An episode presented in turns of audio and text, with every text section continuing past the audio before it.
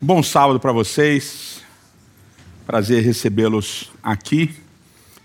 É, semana após semana a gente recebe muitos visitantes, pessoas de muitos lugares. Recebemos gente do Rio Grande do Norte, Mato Grosso, Rio Grande do Sul, é, Minas Gerais, Rio de Janeiro, Espírito Santo, é, pessoal Canadá também, Portugal hoje e até Coreia do Sul hoje de manhã. A gente recebeu pessoal dos Estados Unidos também.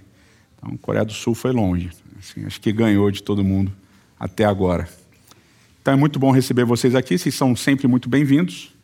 Espero que vocês tenham uma experiência com Deus e que vocês saiam daqui alguma mensagem que possa mexer no coração de vocês e melhorar a jornada aqui nessa terra. A gente está começando uma série nova, série chamada é, O Fim da Memória.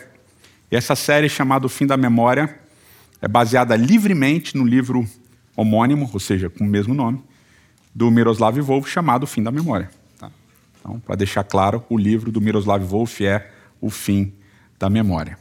E a gente vai trabalhar alguns aspectos importantes, se vocês pararem para pensar, desde o do início do mais ou menos do início desse ano a gente está trabalhando uma temática que vai se repetindo porque ela é uma temática difícil, ela é uma temática é, complexa e que exige da gente uma série de, de posturas, desde os discípulos e o reino, passando por exclusão e abraço, Jonas e agora fim da memória, a gente está lidando com a ideia de que é preciso, como seguidores de Cristo, é, perdoarmos os nossos inimigos, amarmos os nossos inimigos e estarmos dispostos a a dar esse salto, é, essa mudança de perspectiva, principalmente daquilo que a gente vive como sociedade é, atualmente. Né? Acho que desde sempre, mas atualmente é pior. É, e a memória é aquilo que constrói o que nós somos. Né? Nós somos feitos das memórias que a gente teve, a gente é feito daquilo que a gente construiu, né? das pessoas com quem a gente se relacionou, é, dos livros que a gente leu, dos filmes que a gente viu, tudo isso vai criando essa memória, esse tecido de memória que vai formar, que vai construir quem nós somos. A nossa infância, a memória da nossa infância, os nossos gostos, as nossas necessidades, tudo isso vai sendo construído a partir dessa memória. A memória, lembrar né, das coisas que a gente viveu, é um pouco do que a gente é, né, do que a gente vive, do que a gente sente e assim por diante. Mas não é só isso a memória ela também ativa os nossos sentimentos. Né? Geralmente, quando a gente lembra das coisas, a gente revive aqueles sentimentos. Né? E não precisa nem ser uma memória muito longa, pode ser uma memória muito próxima também, você revive os sentimentos. Como, por exemplo, não sei se vocês já passaram por isso, eu passo por isso de vez em quando.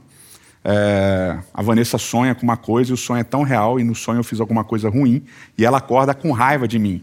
Né? E toda vez que ela lembra do sonho, ela tem raiva de mim.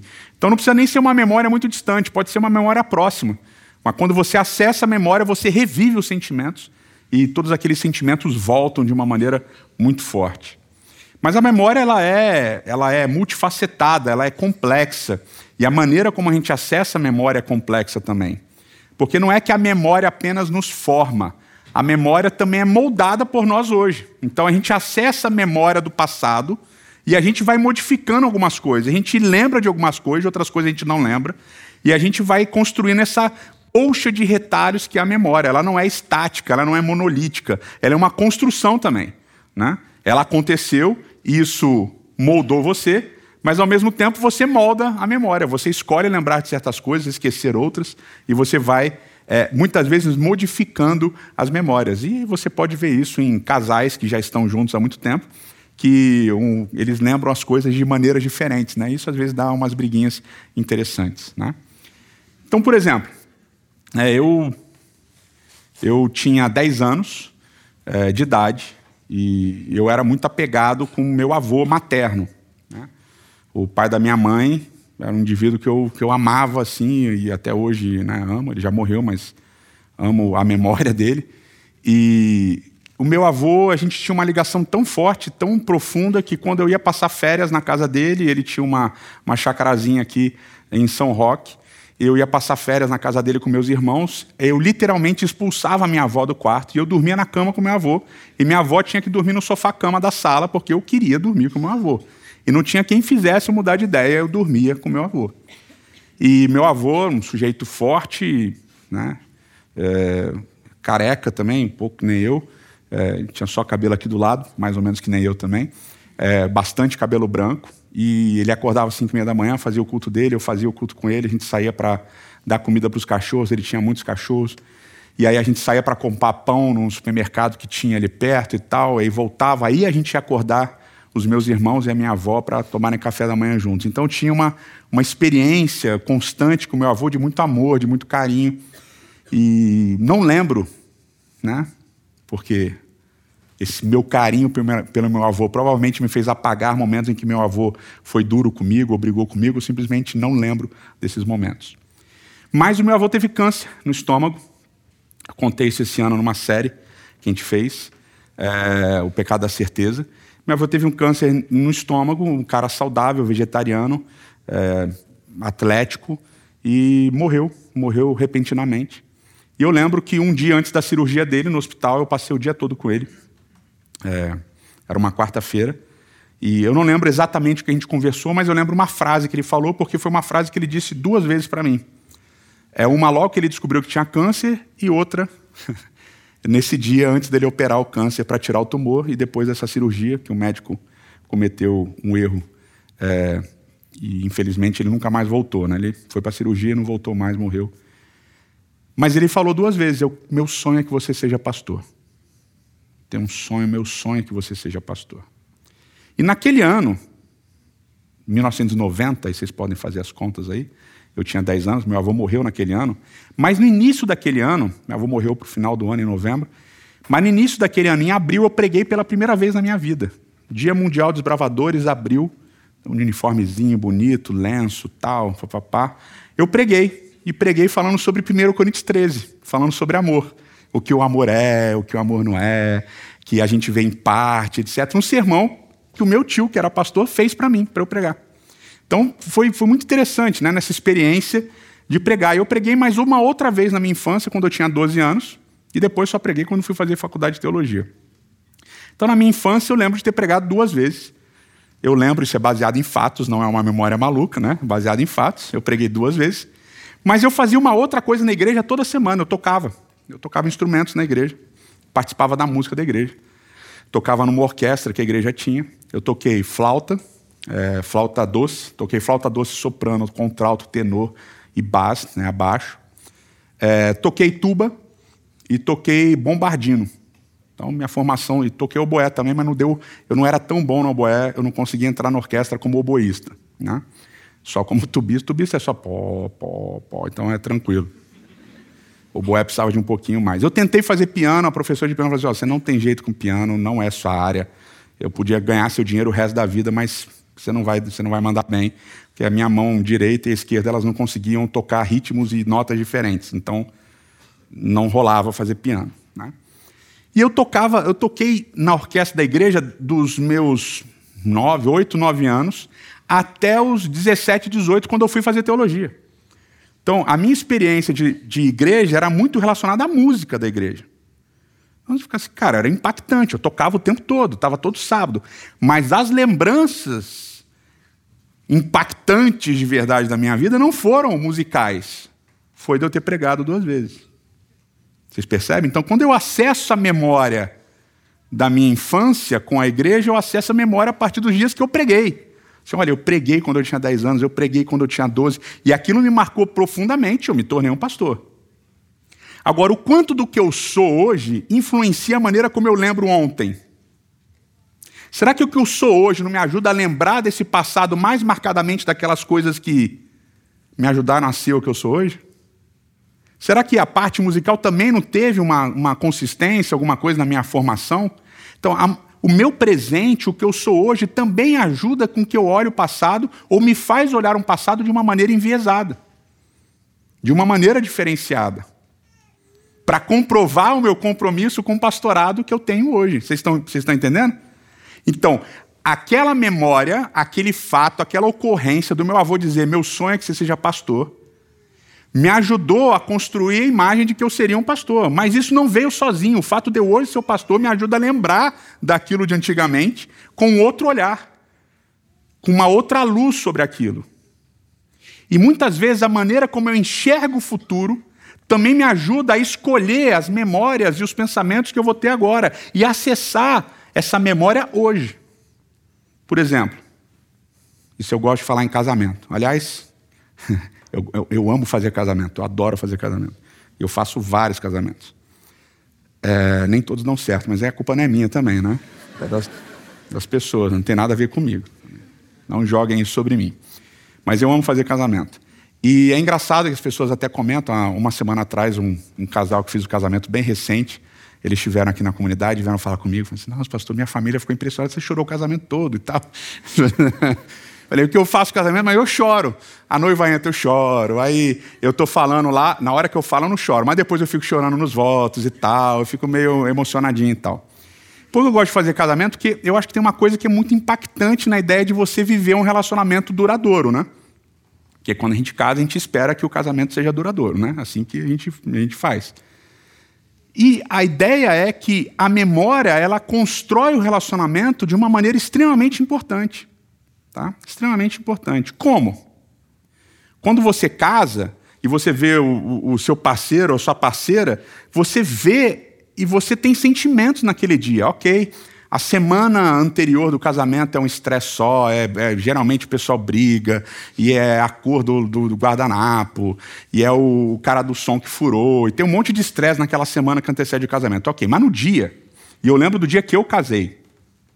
Aí eu estou lá na igreja, né, lá na frente, do lado do pastor, aí entra a Vanessa. E assim, 99,9999999% das vezes as noivas são deslumbrantes. E eu falo assim porque sempre tem alguém que fala, ah, eu fui num casamento que a noiva não estava bonita. Então é por isso que eu falo 99,99999. Porque todos os casamentos que eu fiz, eu fui eu achei a noiva linda. Então, eu, eu gosto, acho bonito. Eu vi a Vanessa entrando, talvez seja por isso que eu acho as, as noivas bonitas, que eu vi a Vanessa entrando, falei assim, primeira coisa que eu vi quando ela entrou na igreja com o pai dela, assim, caraca, dei sorte. E já abri um sorriso, assim, mano, mandei bem. Caraca, ela estava linda, estupenda, estonteante. E essa memória é uma memória para mim extremamente forte. Toda vez que eu vejo o vídeo, faz tempo que eu não vejo, a gente tem que até rever isso daí. Que eu vejo o vídeo, eu lembro daquele sentimento que eu tive, de ela, dela entrando, sabe?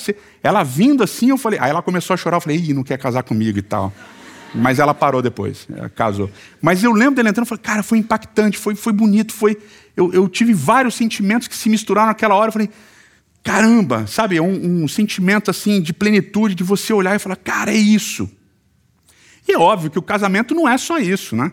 Tem a lua de mel legal, já tem os estresses na lua de mel, arrumar mala, não sei o que lá, tal. Aí depois tem avião, aí depois tem o início da vida, aí vem a rotina, aí tem que pagar a conta, tem que ir para lá, tem que ir para cá. Aí quando os filhos vêm os filhos, piora. Os filhos são uma benção, Daniel e Yosef, são uma benção. Mas assim, aí você tem que resolver um monte de outras coisas. O relacionamento fica estressante, porque é hora de dormir, é hora de comer, é hora de fazer papinho, é hora de não sei o que lá, tal, tal. Então tem briga, tem estresse, tem um monte de coisa que rola no relacionamento. E quando circunstancialmente as coisas não estão boas no relacionamento, no casamento, o que eu escolho lembrar? O que memória eu escolho acessar? Você está entendendo? Porque o que acontece com a gente é geralmente assim. Vanessa fez alguma coisa que eu não gostei, ou esqueceu de fazer alguma coisa que eu pedi, sei lá, alguma coisa assim. Se eu escolho acessar certas memórias, como é que eu vou reagir? Que é natural, eu faço isso, porque eu erro o tempo todo também, né? Ah, você sempre faz isso. Você sempre faz isso. Não, toda vez. É, é mentira. Não é aquela pessoa sempre fazendo, não é verdade.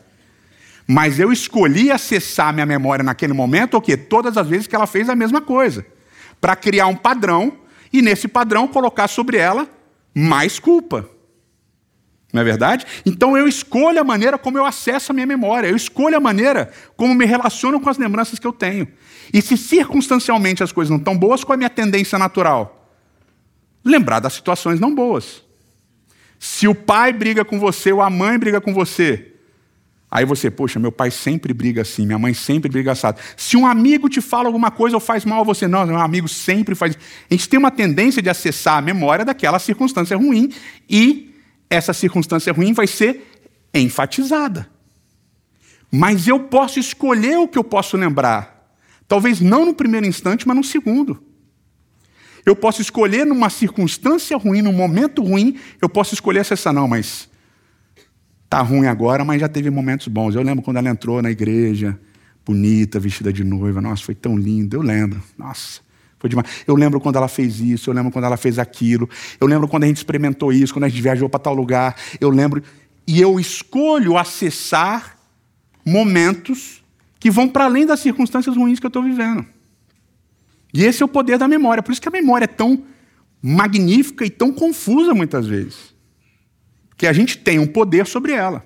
E se eu planejo no meu futuro continuar casado com a Vanessa, eu preciso moldar as minhas memórias, as minhas memórias a partir disso. Porque se eu planejo amanhã estar com ela, hoje eu preciso lembrar do quê? Das coisas boas que a gente viveu. Porque se hoje, circunstancialmente, as coisas são ruins, eu preciso lembrar que ontem elas foram boas. Para que eu continue amanhã na mesma jornada. Porque no momento em que hoje eu decido só lembrar das coisas ruins e hoje está ruim, qual é a tendência? De que não exista amanhã. Não é verdade? Agora vamos pensar, e isso é a parte dolorosa, né? Porque a gente não vai falar de relacionamento marital, a gente vai falar de relacionamento com Deus e com as pessoas que nos trataram mal, que nos injustiçaram, que foram violentas, que foram abusivas com a gente. Como é que a gente acessa a memória de uma violência que a gente sofreu? Como é que a gente acessa a memória de um abuso que a gente sofreu, ou verbal ou físico? Como é que a gente acessa essas memórias? Como é que a gente lembra dessas situações que foram limites, ou ultrapassaram os limites? Isso vai ser determinante para a construção de quem a gente é hoje e de quem a gente vai ser amanhã também. E eu sei que tem terapeutas aqui que podem falar com mais propriedade do que eu. Tem muitas vezes que pessoas que, em face de abusos ou de violências, elas, elas escolhem enterrar as memórias e nunca mais lembrar daquilo. E guardam, achando que está escondido e não vão lembrar, mas está constantemente lá. Escondem os traumas, para não ter que lembrar dos traumas. E hoje, está na moda, mas não é que seja uma modinha, é uma moda boa, falar de literatura do trauma. De pessoas que vivenciaram traumas, de pessoas que vivenciaram situações abusivas e violentas e escrevem sobre isso e lembram disso o tempo todo. E um deles, talvez o mais famoso, Elie Wiesel, ele escreveu bastante sobre o que ele experimentou no Holocausto. Uma trilogia, outros livros, todos falando sobre a experiência do Holocausto. Onde, por um, uma visão política, econômica e científica do mundo, um grupo de pessoas resolveu matar as outras. Ciganos, homossexuais, judeus, esquerdistas, todos eles colocados em campos de concentração e boa parte deles mortos. E os sobreviventes, ao saírem de lá, vão ter que lidar com as suas memórias, vão ter que lidar com as suas com as suas feridas. Eu não vou explorar isso agora, mas eu vou mencionar, a gente tem dois autores muito, digamos, importantes falando sobre isso, além do Elie Wiesel, Viktor Frankl, e o Primo Levi. E eles seguem caminhos completamente distintos para lidar com o trauma que eles viveram. Porque não existe uma maneira só de lidar com trauma. Mas talvez todos, ao lidarem com trauma, eles vão seguir um princípio muito básico, que é o princípio que Elie vai declarar várias vezes, inclusive no, no, no discurso dele do Prêmio Nobel. A memória é um caminho de redenção, a memória é um caminho de salvação. É preciso lembrar. É preciso lembrar, inclusive, o mal que nós sofremos. É preciso lembrar, inclusive, as injustiças que nós sofremos, as violências que nós sofremos. E por que motivo é importante a gente lembrar? Por quê? Se vai causar dor, se a gente vai reviver, se as feridas que já estavam quase fechando vão se abrir de novo. Eu lembro quando o Daniel, já contei isso para vocês, ficou no hospital, e depois que ele saiu do hospital, depois de quase morrer, todo mundo vinha perguntar o que tinha acontecido. E a Vanessa um dia estava meio chorosa, ela falou assim: Eu não aguento mais, porque toda vez que me perguntam, eu experimento a mesma dor, a mesma insegurança, a mesma, o mesmo desespero que enfrentei no hospital. Então, por que lembrar se causa dor? A gente pode enumerar pelo menos quatro motivos importantes. Pelo menos quatro. Primeiro, reconhecimento. Quando você lembra o que aconteceu e você expressa, você conta, você torna público aquilo que aconteceu, Você reconhece o seu papel. E você reconhece o papel do outro. Então, se você sofreu injustiça, se você sofreu violência, você precisa lembrar para reconhecer quem foi o abusador, quem foi o violentador, quem foi o que te fez injustiça. Para você entender o seu papel como vítima do processo e colocar o outro no lugar dele, de perpetrador da violência. Mas se você causou a violência, você precisa lembrar para reconhecer também o seu papel. E essa parte é ruim, que a gente não gosta. Lembrar de momentos que a gente foi ruim, que a gente foi mal, que a gente fez o mal, é péssimo, a gente não gosta, a gente odeia. Eu fazia isso com meus pais, agora meus filhos fazem isso comigo, né? Pai, lembra quando você fez isso, isso e isso? Lembra quando você bateu na gente? Eu tenho trauma dos dias que eu bati, né? Mas eles fazem questão de lembrar, né? Lembra quando você bateu? Eu fazia isso com meus pais e ria. Agora eu entendo a dor que causa. Mas a gente precisa reconhecer os dias que a gente foi mal também, para entender o nosso papel na história do outro e o papel do outro na nossa história. Quando eu fui violento e quando eu sofri violência. Lembrar dessas histórias e verbalizar essas histórias ajuda a gente a entender o nosso lugar. E reconhecer os lugares também, não deixar que muitas vezes o que foi violento passe desapercebido. Segundo motivo, vocês devem imaginar proteção. Quando a gente relembra as histórias, essa parte do Holocausto, as vítimas do Holocausto, sobreviventes, eles bateram firme nessa tecla durante muitos e muitos anos. Quando você lembra aquilo que aconteceu, você protege para que aquilo não aconteça de novo. Você protege as vítimas para que não aconteça de novo. E mesmo, galera, com todo lembrar, lembrar, lembrar que museus do Holocausto, que comunidades judaicas ao redor do mundo fizeram durante décadas e décadas e décadas, nunca na história do mundo, depois da Segunda Guerra, houve tantas células neonazistas espalhadas pelo mundo todo. Mesmo lembrando. Então a gente precisa lembrar mais para proteger as vítimas para que não aconteça de novo.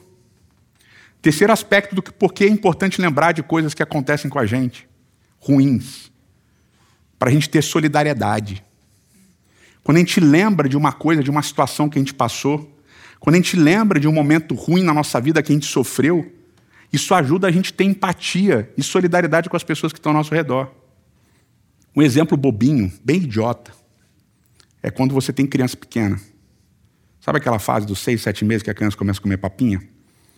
Mete a mão na papinha, aí passa a papinha na cara, joga a papinha na parede, e a cozinha ou o restaurante, se você tem coragem suficiente de levar no restaurante, fica aquela bagunça. Sabe como é que é? Aí quando você não tem filhos e olha para aquilo, a primeira coisa que você diz é: Isso é absurdo, esses pais não dão educação para as crianças. Isso é absurdo, nunca, meus filhos nunca vai acontecer isso. Aí você tem filhos, aí acontece com você. E o sentimento que você tem quando acontece com você é o sentimento de vergonha, né? Fica envergonhado, seu filho está causando aquele alvoroço no restaurante, derrubando tudo, tal, tal, e você fica ali tentando controlar a criança. Não, não joga, não joga comida nos outros, né? Não joga comida nos outros, não deixa cair no chão, não sei o que lá, tal, tal, tal. Rapaz, você fica nervoso. Mas aí, quando seus filhos crescem, eles começam a comer com garfo e faca, porque isso acontece em um momento, viu? Eles realmente, em algum momento, eles começam a comer com garfo e faca, é um milagre e não derrubar coisa no chão também é outro milagre, acontece. Aí você vê os pais passando por aquilo e qual é o seu sentimento? É, essa fase é difícil. E eu geralmente passo assim do lado, assim, mano, fica tranquilo, isso acontece com todo mundo. Tal, para dar aquela tranquilizada na vergonha que os pais estão sentindo. Então, as coisas ruins que aconteceram conosco, os sentimentos de injustiça, as injustiças factuais, as violências ajudam a gente a desenvolver uma solidariedade para com as outras pessoas que muitas vezes vão passar por situações parecidas com você. Ou na família, ou no trabalho, ou no emprego e assim por diante. E por fim, lembrar é a maneira como a gente começa a curar as feridas. Quando a gente lembra, a gente começa a curar as feridas, porque a gente começa a colocar as coisas em perspectiva. E uma das perspectivas mais importantes que a gente coloca as memórias das coisas ruins que aconteceram com a gente é: passou. Passou. Lembrar de situações violentas e injustas que nós sofremos ou que nós praticamos. Muitas vezes ajuda a gente a perceber que aquilo passou. E porque passou, há uma nova oportunidade da gente não sofrer ou não causar sofrimento. Por isso que lembrar é tão importante. E no Pentateuco, nos cinco primeiros livros de Moisés, aparece cinco vezes o verbo lembrar, que é da raiz zahar, aparece cinco vezes como uma ordem. Deus mandando o povo lembrar de alguma coisa. Isso é um parênteses, a primeira vez que eu vou falar só da última, mas é um parênteses. A primeira vez é, é na Páscoa, Êxodo capítulo 13. Deus fala para o povo lembrar que ele estava fazendo aquilo, etc. e tal, que ele estava libertando o povo do, do Egito. A segunda vez é Êxodo capítulo 20, vai falar sobre o quarto mandamento, sobre o sábado, lembrar, é a segunda ordem. Terceiro mandamento é em Êxodo, é, desculpa, Deuteronômio capítulo 7. Aí ele vai falar para Israel não ter medo das nações que eles vão encontrar em Canaã, porque eles precisam lembrar do que Deus já fez por ele naquela jornada até ali à beira de Canaã, para entrar em Canaã. A quarta e a quinta vez são meio bizarras. A quarta vez é Deus pede para o povo lembrar o que ele fez com Miriam. Né? Não sei se vocês lembram da história de Miriam, Miriam irmã de Moisés. Miriam falou mal de Moisés, ela ficou fazendo fofoquinha com Moisés e tal. Aí Deus, como um pai, foi lá e puniu Miriam, deu lepra para Miriam, para Miriam. E aí Miriam ficou leprosa e depois de um determinado tempo Deus curou Miriam.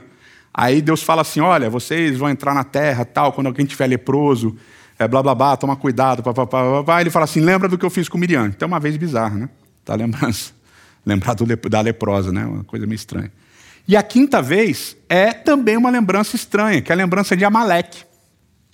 Êxodo capítulo 17, o povo tinha acabado de experimentar dois processos muito confusos, muito difíceis do ponto de vista de sobrevivência.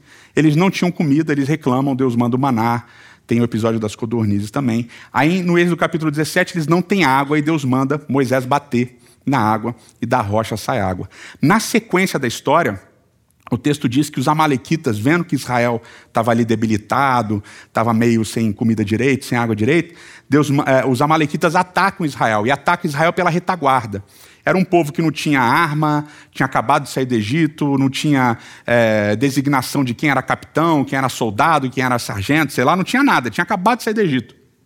E os amalequitas atacam Israel para dizimar Israel e matar Israel mata muitas mulheres, crianças, e é aquele episódio que Josué acaba formando ali uma galera para defender a retaguarda do povo que estava sendo atacado pelos amalequitas, e aí Moisés, quando ele está no alto do monte com os braços levantados, o povo ganha, quando ele fica cansado e abaixa, abaixa os braços, o povo perde. Aí eles colocam duas pedras, não funcionam, aí fica lá Arão e mais um segurando os braços de Moisés e eles acabam ganhando. Aí lá em Êxodo capítulo, ou oh, desculpa, Deuteronômio capítulo 25, Deus fala assim, ó, Lembrem-se do que os amalequitas lhes fizeram no caminho quando vocês saíram do Egito. Quando vocês estavam cansados e exaustos, eles se encontraram com vocês no caminho e eliminaram todos os que ficaram para trás. Não tiveram temor do Senhor. Eles mataram a galera mais velha, as crianças, as mulheres, foram matando todo mundo que estava na retaguarda. Tá? Quando o Senhor, Deus de vocês, der descanso de todos os inimigos ao seu redor na terra que lhes dá para dela tomarem posse como herança, vocês farão que os amalequitas sejam esquecidos debaixo do céu. Não se esqueçam disso. Então Deus fala assim: olha, não se esqueçam do que os amalequitas fizeram. Não se esqueçam. Eles atacaram vocês no momento de vulnerabilidade, no momento que vocês estavam fracos. E mataram todo mundo que era velhinho, criança, mataram as pessoas que estavam ficando para trás, que não eram os mais fortes.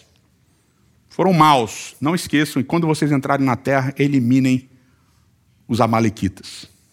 O povo entra na terra, é abençoado esquece dos amalequitas. Os amalequitas ficam lá. Saul, muitos e muitos séculos depois, tem a chance de matar os amalequitas, não mata. Esquece também, deixa um rei viver lá. O nome do rei amalequita era Agag. Depois de muitos anos que Agag permaneceu vivo, o povo de Israel está no exílio, no, nos Medo-Persas, e surge um cara que quer matar o povo de Israel todinho e faz o rei Medo-Persa assinar um decreto dizendo que qualquer cidadão do reino pode matar os israelitas. O nome do cara era Amã, o Agagita, ou seja, o Amã, descendente de Agag. Então aqui vem uma dimensão muito importante da gente lembrar. A gente precisa lembrar para não cometer os mesmos erros. A memória principal dela, das coisas ruins, é não cometa os mesmos erros. Se você passou por uma situação específica num relacionamento abusivo. Você sabe quais são as marcas do abusador. Você sabe como ele se comporta. Mas muitas vezes o abusador, o violento, ele tem um disfarce bonito. Ah, mas ele me mandou flores. Ah, mas ele foi romântico. Ah, mas ele não sei o que lá. Não, mas ela não sei o que lá e tal. E você entra nos mesmos relacionamentos o tempo todo. Lembra do que aconteceu e se protege. Mas o principal, a principal dimensão da memória, da parte curativa da memória, é que quando Deus fala para Israel lembrar do ataque de Amaleque, fica aqui subentendido o seguinte: eu ganhei, eu dei a vitória para vocês, eu livrei vocês dos Amalequitas. E outra, eu vou dar descanso para vocês, os Amalequitas, porque eu vou acabar com eles. Então hoje, hoje, você que está aqui hoje, todas as memórias de situações violentas e abusivas que você passou, são passado. Você superou todas. E você agora olha para o futuro. Porque se você passou por todas, se hoje você está passando, você tem a certeza que você vai passar de novo. E você olha para o futuro porque você tem a certeza de que Deus vai te trazer descanso. Ele vai trazer descanso da violência e do abuso que você sofre. E Ele também vai trazer juízo, descanso para os que sofrem da violência que você pratica. E essa é a dimensão que ajuda a gente a se curar daquilo que a gente viveu. Tanto do que sofremos, tanto daquilo que fizemos sofrer. Deus vai trazer juízo. E se você passou por essas circunstâncias e você venceu, porque Ele esteve do seu lado e Ele continua do seu lado. E vai continuar até que Ele traga justiça finalmente para todas as pessoas. Eterno nosso Pai, nosso Rei nessa jornada que a gente tem, uma jornada cheia de, de altos e baixos, mas principalmente uma jornada cheia de sofrimento também. Sofrimentos pequenos, sofrimentos médios, sofrimentos grandes. E muitas vezes a gente revive os sentimentos desses sofrimentos. Mas hoje, Senhor, que nós possamos ter uma nova luz sobre esses sofrimentos e acessar esses momentos de injustiça e de violência na certeza de que o Senhor nos libertou de cada um deles e na certeza de que em breve o Senhor vai nos libertar de todos eles de uma vez por todas. Nos ajude a descansar na confiança de que o Senhor vai nos guiar, de que o Senhor vai nos proteger, de que o Senhor vai nos curar. É o que nós te imploramos em nome de Jesus. Amém.